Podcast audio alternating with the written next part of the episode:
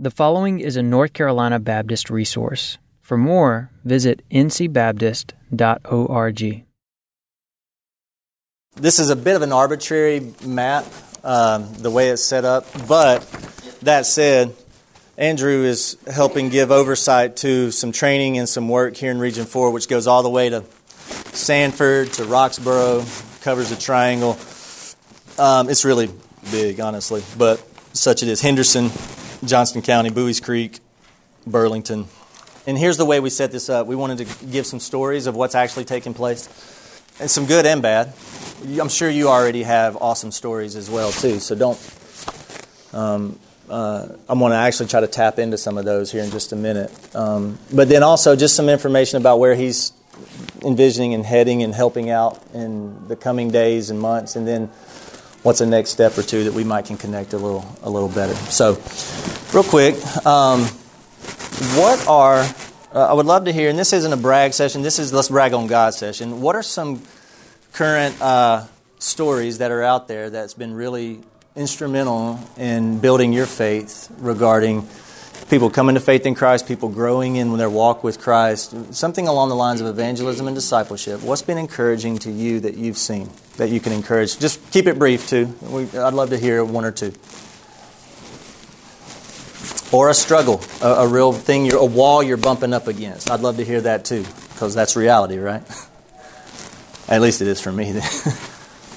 what is an encouraging story, or what's a wall you're bumping up against in evangelism and discipleship? I'd love to share something that uh, the international community that's growing uh, so fast and that Wow, praise God. That's awesome. Are you where where are you located? Uh, I, I live in High Point, but pastoring in Cary. Okay, praise God. The brother that uh, um, discipled me was in the uh, in Pakistan, and he, he speaks Urdu. Uh, well, let me rephrase that. He knows some phrases in Urdu now, but uh, so it, I'm going to share that with him. I know he'll be excited to hear that. So praise God. Hmm. What else? We have a, a we go to a Spanish congregation that's part of the Summit Church in Raleigh Durham area. Yeah. And we have a lady that we've been sharing the gospel. She was lesbian, and that whole part about resting on the sea, like it, it amazes. It's, amazing to me the power of the gospel. First of all, it saved me. Yeah. Yeah. Amen. I was unsavable. I thought, and and but also to see her grow in Christ and, and just uh, change and have a conversation with the partner that she was living with to say, we have to break up. Wow. So that's the encouraging part. The not encouraging would be um, we're, we're fighting a lot of consumerism. Mm. Latinos come here because they want to build a better life for themselves, so their idol is really work, Mm. like work, work, work. And so they don't want to hear about anything that interrupts that plan. So a lot of consumerism. Yeah. Um, and we don't, we're trying to figure out how to Combat that. Yeah. Yeah. I think you join in a large chorus and asking that. I'm just going to write some of these barriers up as I hear them across this time. Anything else? Any encouragements or any barriers you're bumping up against? Yes, sir. We've got a bunch of churches around our Yates Association that that we know we want to do discipleship better. Okay. And so we've just started, we're just in the real formative stages, but we've just been putting together a little um, network of folks who want to learn from and network with each other and share. We just want to learn. That's really cool. You hear that? Uh, this is a big, by the way, this is a big barrier being confronted right here silos, uh, individual churches, individual um, associations, things, in, individual denominations, things like this is a big barrier confronting. So praise God for that. Uh, that kind of openness and willingness is a beautiful, beautiful thing.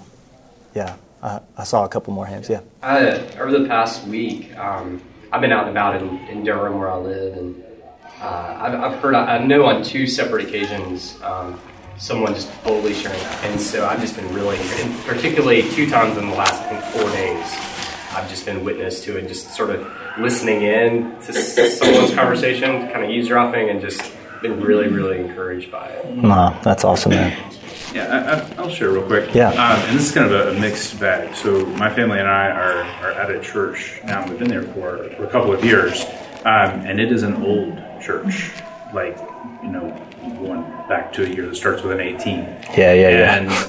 Uh, and and it has been primarily for this community, hmm. right? And um, and what we have encountered when we've engaged is just a lot of uh, lethargy and I have just been a part of one of our very first uh, D groups uh, there, there at our church. And one of the struggles for us is just having enough strong believers that are, when I say strong believers, I mean active in their faith, hmm. right? That yeah. are also capable of turning around and discipling others. Yeah. Truly, the, the world is growing up right around this place that yeah. has been sitting out in the middle of, of nowhere. Hmm. And uh, and, and, really wrestling with yeah. that. Of you know, you, you've got a mindset of I'm good, and I walked an aisle 60 years ago, and I don't want anybody else coming here because they're from outside. Yeah, it's not me. Versus yeah. what is biblical and right, which reach and love uh, our community with the gospel. Yeah, man. I'll, to that point, um, when we were talking about this, did you think Sunday school class or small group, or did you just think, no, this is just a category? Just, we just need to disciple the fruit. Or were you already thinking in a form? Were you thinking function only, or were you already thinking form? Just curious. I mean, it, training, take this training for that Yeah, yeah, yeah. I got you. So yeah, reason I ask that is is forms are fluid depending on when the world grows up around you. Can you adapt your form and not lose the essence? So in some in some places in our state, Sunday school may be a way to get after this. In other places, it might not be. And that's okay, because you can still do the core missionary task of the church. It might be small groups, it might be missional communities, whatever you want to call it. But what does the, what does the context need? And then how can we translate the gospel and the mission of the church into a language that the community can actually understand? Does that make sense? How do you know what the community actually needs? You gotta go and be a part of it. Yeah. You gotta you gotta listen. Yeah. Say, I heard this great idea elsewhere.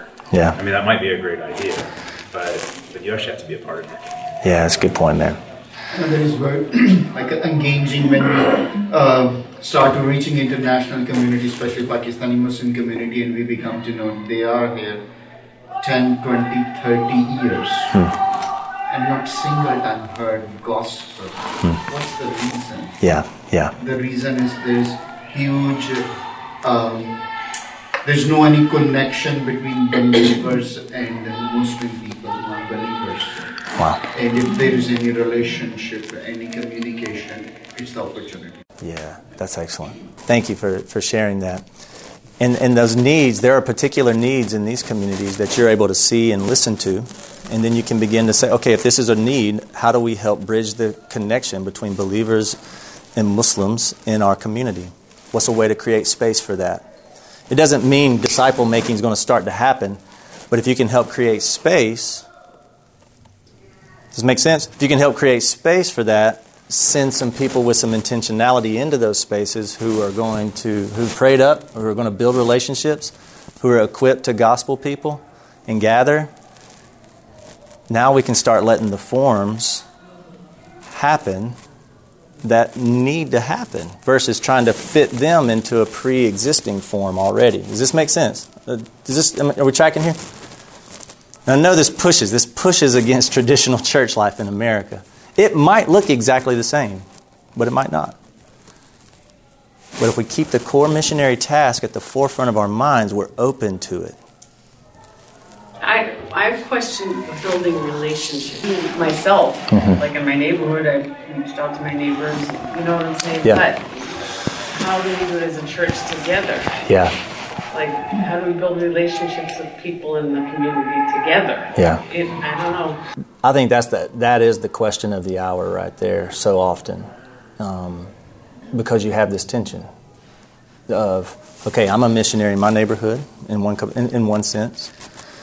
But then also, we're, we're a church, we're, we're, a, we're an expression of Christ in this community. along with other expressions of Christ in this community. Um, and so it, we always talk about overlapping. Where, you, where can you get some overlap? Um, and pulling people into dinner parties, but also having folks with your church there, jumping into something already happening, bringing somebody from the church in on that. We call it the two for one. How do you get two for ones, you know? Tell you- I'll tell you how we, we started small groups. I've just been overwhelmed with the growth of it. So we have like uh, 44 life groups with 550 people together. Gotcha. And that's over, that's a little over half our church. Okay. So really building into the neighborhoods and people all around, not, not just people that go to our church, but people in that neighborhood are coming to the life group. Yeah. And, and they're coming little bit by little bit to the church. Yeah. It's amazing to see that relationship. And, and I mean, 14 years ago, I think we sent out like 11 trips this year. Yeah. Out to different countries. Yeah, praise God. The gospel out there. That's awesome. I, if I've heard a lot of D groups or small groups, they kind of still stay to themselves. They, I I don't think, see a lot of spreading out in, in the. Yeah, I, Yeah. It's I, awesome I that lead one. We do had 20 in our group, and they always want to do stuff. I mean, we went out and ate last night, but, but we plan things all the time. How to And- homeless, how to, Yeah. to reach out to, to word the, the people that uh, are hurting, Yeah. uh, people that are outcasts. To Yeah. get them to come in. Yeah. Kind of Yeah. like Jimmy was preaching on the, a while ago. Yeah, it, the only way I know to do it is to intentionally plan for mission because that's the one thing that in, that unintentionally will get sloughed off. We're more natural. We feel we feel okay with other Christians. I feel okay with my connection with Jah, with, with God in some in some sense. But how, how do you inject this kind of DNA in, into groups? That- That's that's the real question of the hour. And um, you know, if, if it's if it's an unintentional space, it, it, it will rarely happen. Now, it can also slough off in other areas too. If you're really into that, but you're not, you're, you're like um, avoiding your connection with God or avoiding connection with the church, that can get wonky in other ways, you know. So just know there's that tension, and grace is what holds that tension together. That vertical and then horizontal with the church and horizontal with the mission. Grace holds that tension right in the center. It's crucial. We just saw it in Jonah. Jonah loved the mercy himself, but he didn't want to give it to his enemies. Grace wasn't holding that tension for me. You know? And God gives us a new heart to do something different. Um, that's awesome, though. Yeah. Yeah, you know, there's so much addiction into the world now. If you can really host some of those groups and bring Yeah. them in. Yeah, This is so important. how we did, did a lot of it. Well, you're thinking like a missionary. You're looking at your culture, saying, what are the needs in our area? And if there's people struggling with addictions, why? Why? Well, one of them is this social media hasn't delivered on the promise. We feel more, we're more connected than ever before, and yet we're more isolated than ever before. And not only are we more isolated, but now I'm seeing all of your best stuff. That's a recipe for disaster. Doesn't mean social media is bad just mean it can't deliver on what Christ, only Christ can. And so, creating space, community for folks who who feel isolated. Now, that's not the only reason for addictions, but it's it's one. But thinking like a missionary with those eyes begins to say, okay, how can the church really be the hands and feet of Jesus in this? So that's that's a great point.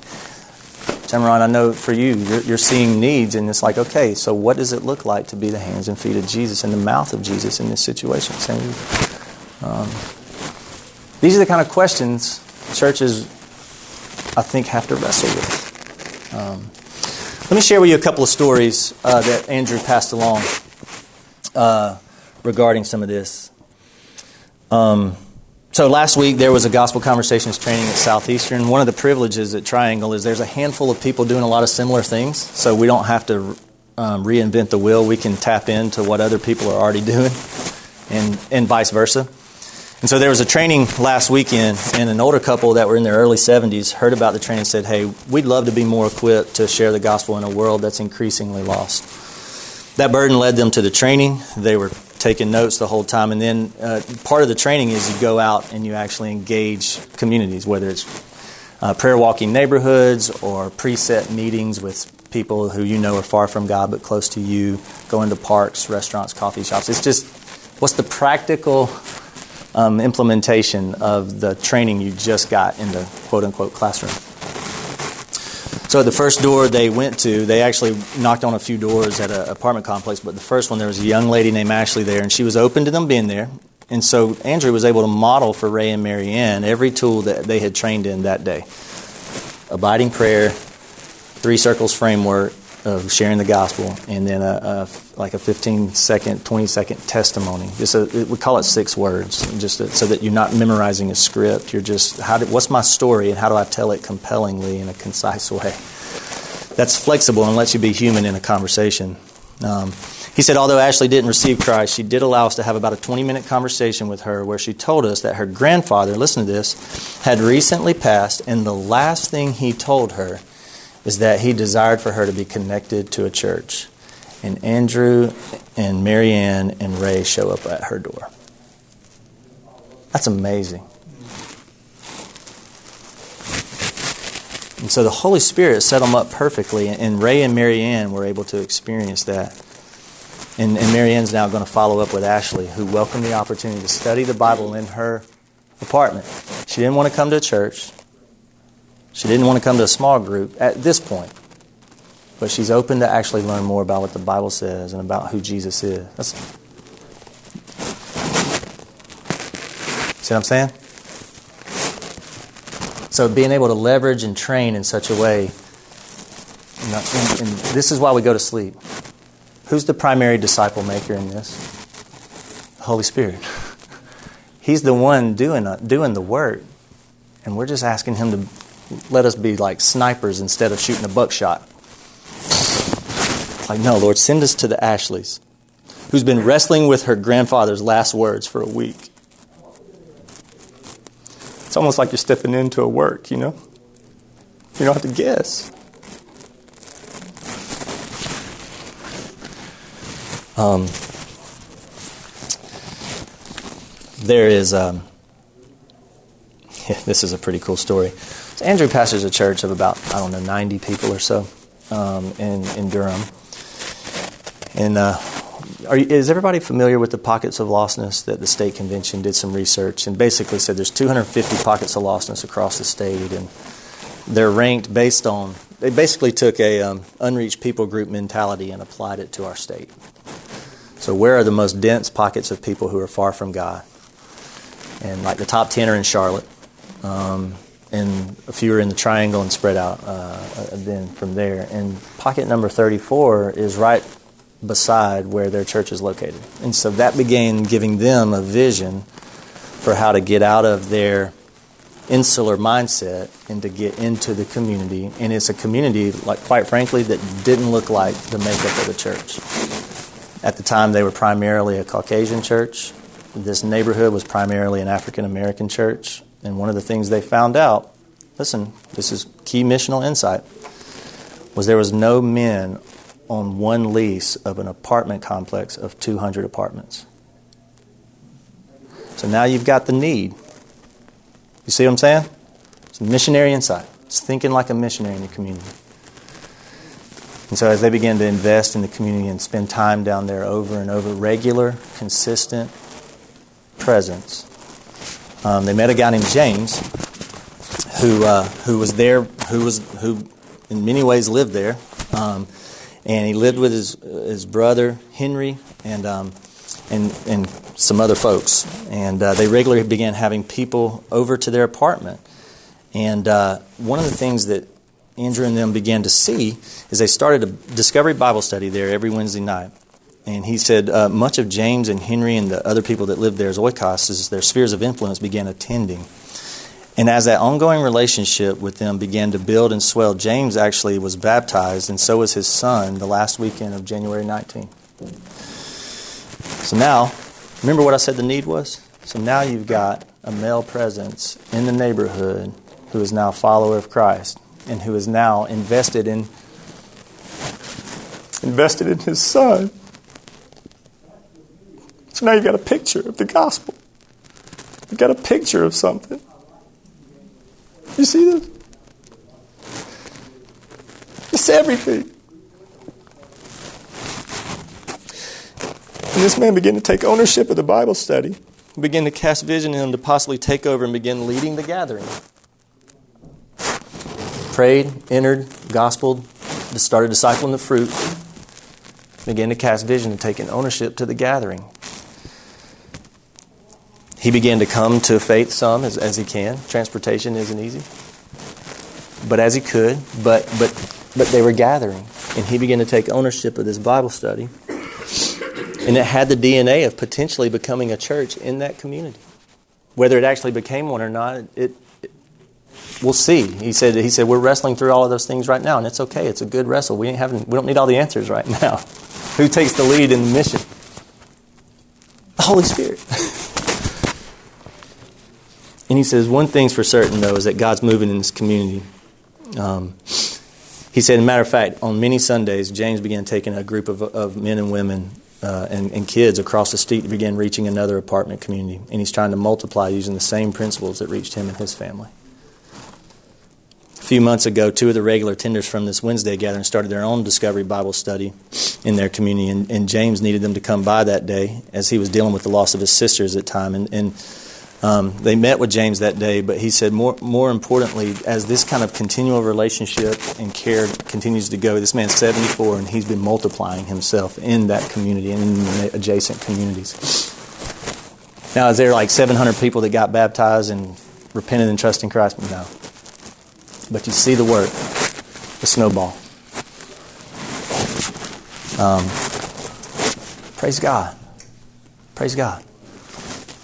Who who knows? Who knows what generations when the Lord says, I am the Lord, slow to anger, abounding in steadfast love, gracious and merciful. I will not acquit the guilty, but I will show steadfast love to a thousand generations. Who knows? That's why we go to sleep. So, um, real quick, before I switch gears to um, just how churches are starting to come together in some of these regions, in some of these areas of this region. Any questions? Any thoughts? Another story. Sometimes we start sharing stories, we're like, "Man, I gotta tell you this story." or any other questions or barriers that you want to discuss? So, um, one of the things I'm really grateful for in the Yates Association is, is this kind of continuity and this kind of partnership that you guys and Marty are really working together. Um, not everybody has has has that, and I know you guys have your own struggles trying to work through some of that. But in Henderson, there's not even an association there. It, it dissolved a couple of years ago. But but there's a there's a brother there uh, who has really tried to function that way. Um, he's a pastor of a church up there, and, and they have a burden for Henderson. If you know anything about anybody from Henderson, uh, Henderson's rowdy. I mean, it's I don't know any other way to say it. Henderson's pretty rowdy and um, it's north. It's north of Wake Forest. It's almost on the line of Virginia. Kerr Lake. Yeah, Kerr Lake. Yeah. So Oxford, Henderson. If you're going up 85, it's it's kind of that way before you get to uh, Virginia. Um, and the racial tension in Henderson is palpable. I mean, it's you can cut it with a knife. It's that thick. And uh, a couple of these guys just get in, they're, bro- they're broken over that. And they're, they're saying, um, you know, what we can't do is continue to perpetuate that. And so, as long as the Lord gives us breath, not on our watch, you know. And so, um, Andrew stepped into some of that, and they began um, coming together regularly for a concert of prayer, burdened for their city, desperate for a change, you know. I hate this racial tension. I hate the fact that Sunday morning is the most segregated hour in, a, in, in our city. This is gospel stuff. And so, as they're praying through that, there was about six churches representing nearly 100 folks there crying out to God to move in their community. They began working to schedule more prayer in the future, more regular prayer. And then they wanted to bring some training in on the backside of that. Um, and so he just said, if I could, if I could highlight one thing, you just can't discount the furnace of prayer. For lack of a better word, to roll out the red carpet of mission. Um, Deep, abiding intimacy that leads to repentance and hope,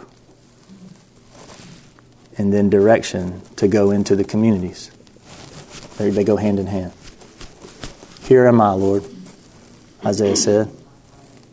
Send that other person. Send me. But you know what happened right before that?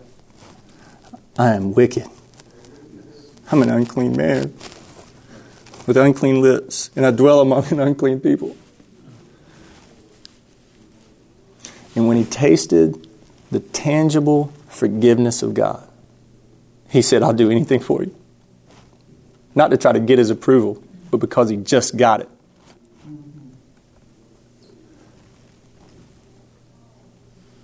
This is the church. It's the fellowship of the Holy Spirit.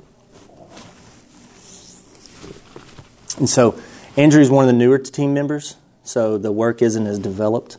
And so he's looking for partners across the region who can help train, who wants to get connected to some trainings, who can who can be catalysts in their cities and people groups. We don't have the plan all like mapped out, and that's okay. Um, our, our, desire is to see regions uh, uh, and churches working together for the sake of the gospel. Um, so I'm gonna hush now, and I'm gonna let you fire away questions about if you have questions about trainings, if you have questions about how to get connected with, with Andrew, within the work if you'd be willing to host, things like that. What questions do you have? How can we serve you? And then what are you doing that we might could tap into? when I say we, I mean like the churches in this area that you could see be vital to the core mission and task.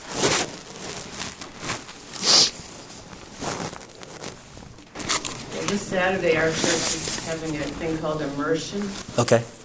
Some guys coming in and they're going to teach us about the and the um, Okay. And we're going to go to either a mosque or a temple. I'm not sure which one we're going to do. And then go to some ethnic restaurants. Okay. It's it's some work here. Yeah. Yeah, it's good. And that's, I'm so excited about it because you just want to see stuff going on. And I, I feel like the pastor here now is really has a heart for discipleship because he's really working on it. Are you in Cary Apex? Where you at? Cary. Cary. Yeah. Awesome. Is that open to all, or is it just your Yeah. church? And where's this at? It's on our website, so it's at Good Hope. Good Hope. Good Hope Baptist in Cary. Yeah. Okay. You know, often we give that kind of what we call one day international to work locally. Hmm. When you are not leaving locally place and going international mm-hmm. place Yeah. without your passport, we bring invite local churches that mm-hmm. they can come to our our side and then from there we go in international schools and international people in their homes, mostly these are their homes in mosque and Yeah. temple. We go there and we eat international food, spend like a whole day with international community. Uh, we achieve two things from two sides from the international community also and the local churches also to understand that we can pray for them. Yeah. Yeah, that's awesome. That's really cool. Thank you. What else? A lot of evangelism training in the church, but there isn't any practical going out and doing it together. But that does do that, and Yeah. I really, that was the part about that that I really liked. Hmm. was People going out together. Yeah. to different neighborhoods or whatever and preaching. It was good. I don't want to say practice. What would you call it? Yeah. I think practice is fair. Like Andrew led those that couple. Yeah. Showed them how to do it. Sometimes that's what we have to do with people. Show them hmm. they're afraid or something to do it. It's easy to have take a training class. So you just you just gave the solution, one of the solutions to fear. Did Jesus model all of this? Mm-hmm. Yeah. That's exactly right. Um, It's just- lot of times you just send his disciples out in twos. Mhm. Sometimes they're by themselves, yes, but yep. But he had modeled it for them. sometimes it was twos. Yeah, he had modeled it for at least a few first before he sent them out. Yeah, that's exactly right. Which is why maybe having a massive group of folks at one time isn't always the best way to start. Maybe it's starting with a couple or three, four. Leverage events, leverage them for good. But when you start to think about this kind of work, think more vines. Well, and this is one of the issues we, we, we bump up against in America. And if you're not from America, you've probably felt this an event mindset versus a relationship mindset. So let me let me end here because we didn't touch on this and this isn't necessarily linear. These are aspects of the mission. You don't stop praying when you start building relationships. Matter of fact, you pray harder. um, but there's a real enemy at work. And, and one of the big barriers in America is, is our enlightenment education has blocked off the, the non seen world to our worldview. And so, in all of our education over the last 500 years, and all of the commercials, and all of our practices and stuff, basically has said the only thing that's real is what you can see, taste, touch, feel, and smell. And so all the answers to all the problems you're experiencing are all the things that you can see, taste, touch, feel, and smell. Now, if you're not from America, you're like, that doesn't make any sense. You know, you already have categories. I remember the first time I went to India and I saw men standing on the side of the road holding fire in their hands. And I was like, what is going on? And the guy, he said, oh, they are worshiping this particular local deity for blessing and prosperity for the you know for the for the near future. And I was like, what? And I came and I saw in Botswana in Africa. I was sharing the gospel with a Herero lady, and when she went inside to get something, there was a guy who was listening the whole time, and he said. So let me get this straight. Is Jesus is who you say he is? Do I have to keep hanging those things in the tree over there to keep the tokla away from me in my dreams at night? And I was like, what? I didn't have those categories. But the majority of people in the world have those categories. We're the weird ones. And we're easily manipulatable because he's as active here as he is anywhere else. This makes sense. How does the enemies of God work in our culture?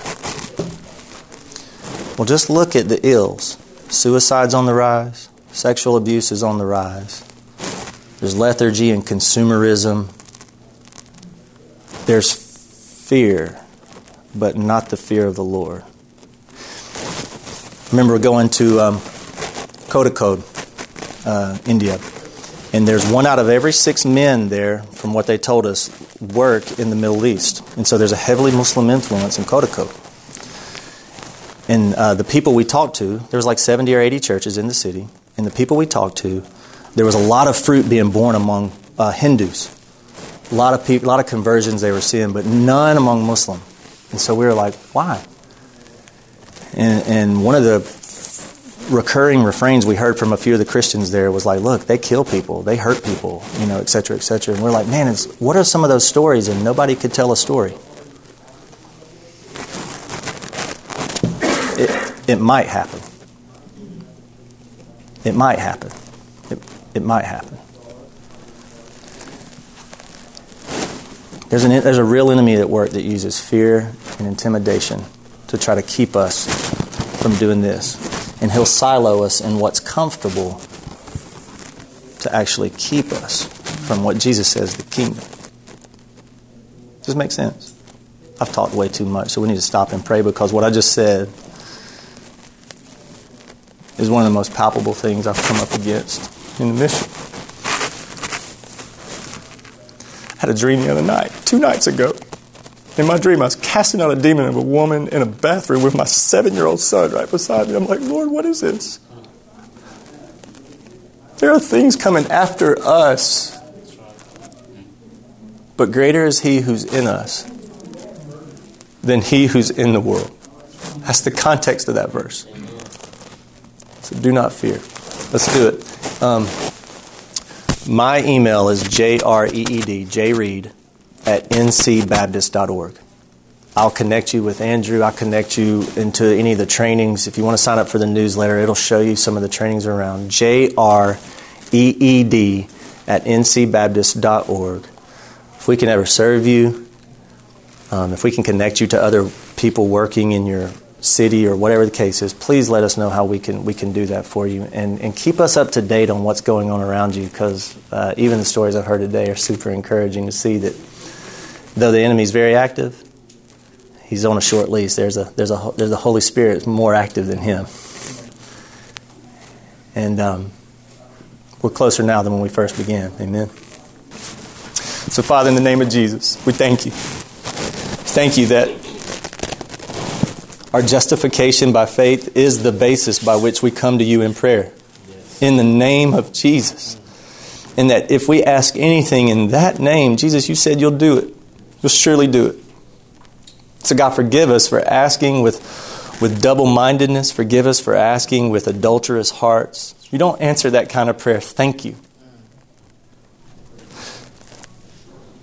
But we do ask for wisdom because the enemy is wily and the barriers are real and the lostness is palpable and destruction is imminent.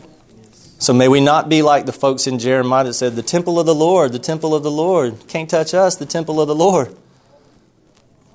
No, God, let, let us be as wise as serpents and gentle as doves. And as one guy said, if, if people be damned to hell, let them step over my body before they enter it. So, Lord, thank you for each person here in the, in the churches they represent. God, would you give them a supernatural grace, even now, to, to lead and to model what you've tasked us to, the core missionary task. God, for the sake of your great name and the good of each one of us. And we're, we're asking that you would limit the enemy's effectiveness on behalf of your name among these cities and regions. And Lord, where, where he lets loose, would you turn that suffering for your good too, to just show him once again that you've put him and his minions to open shame by the power of the gospel. So do it, Lord. Do it for your glory and our good, we ask in Jesus' name.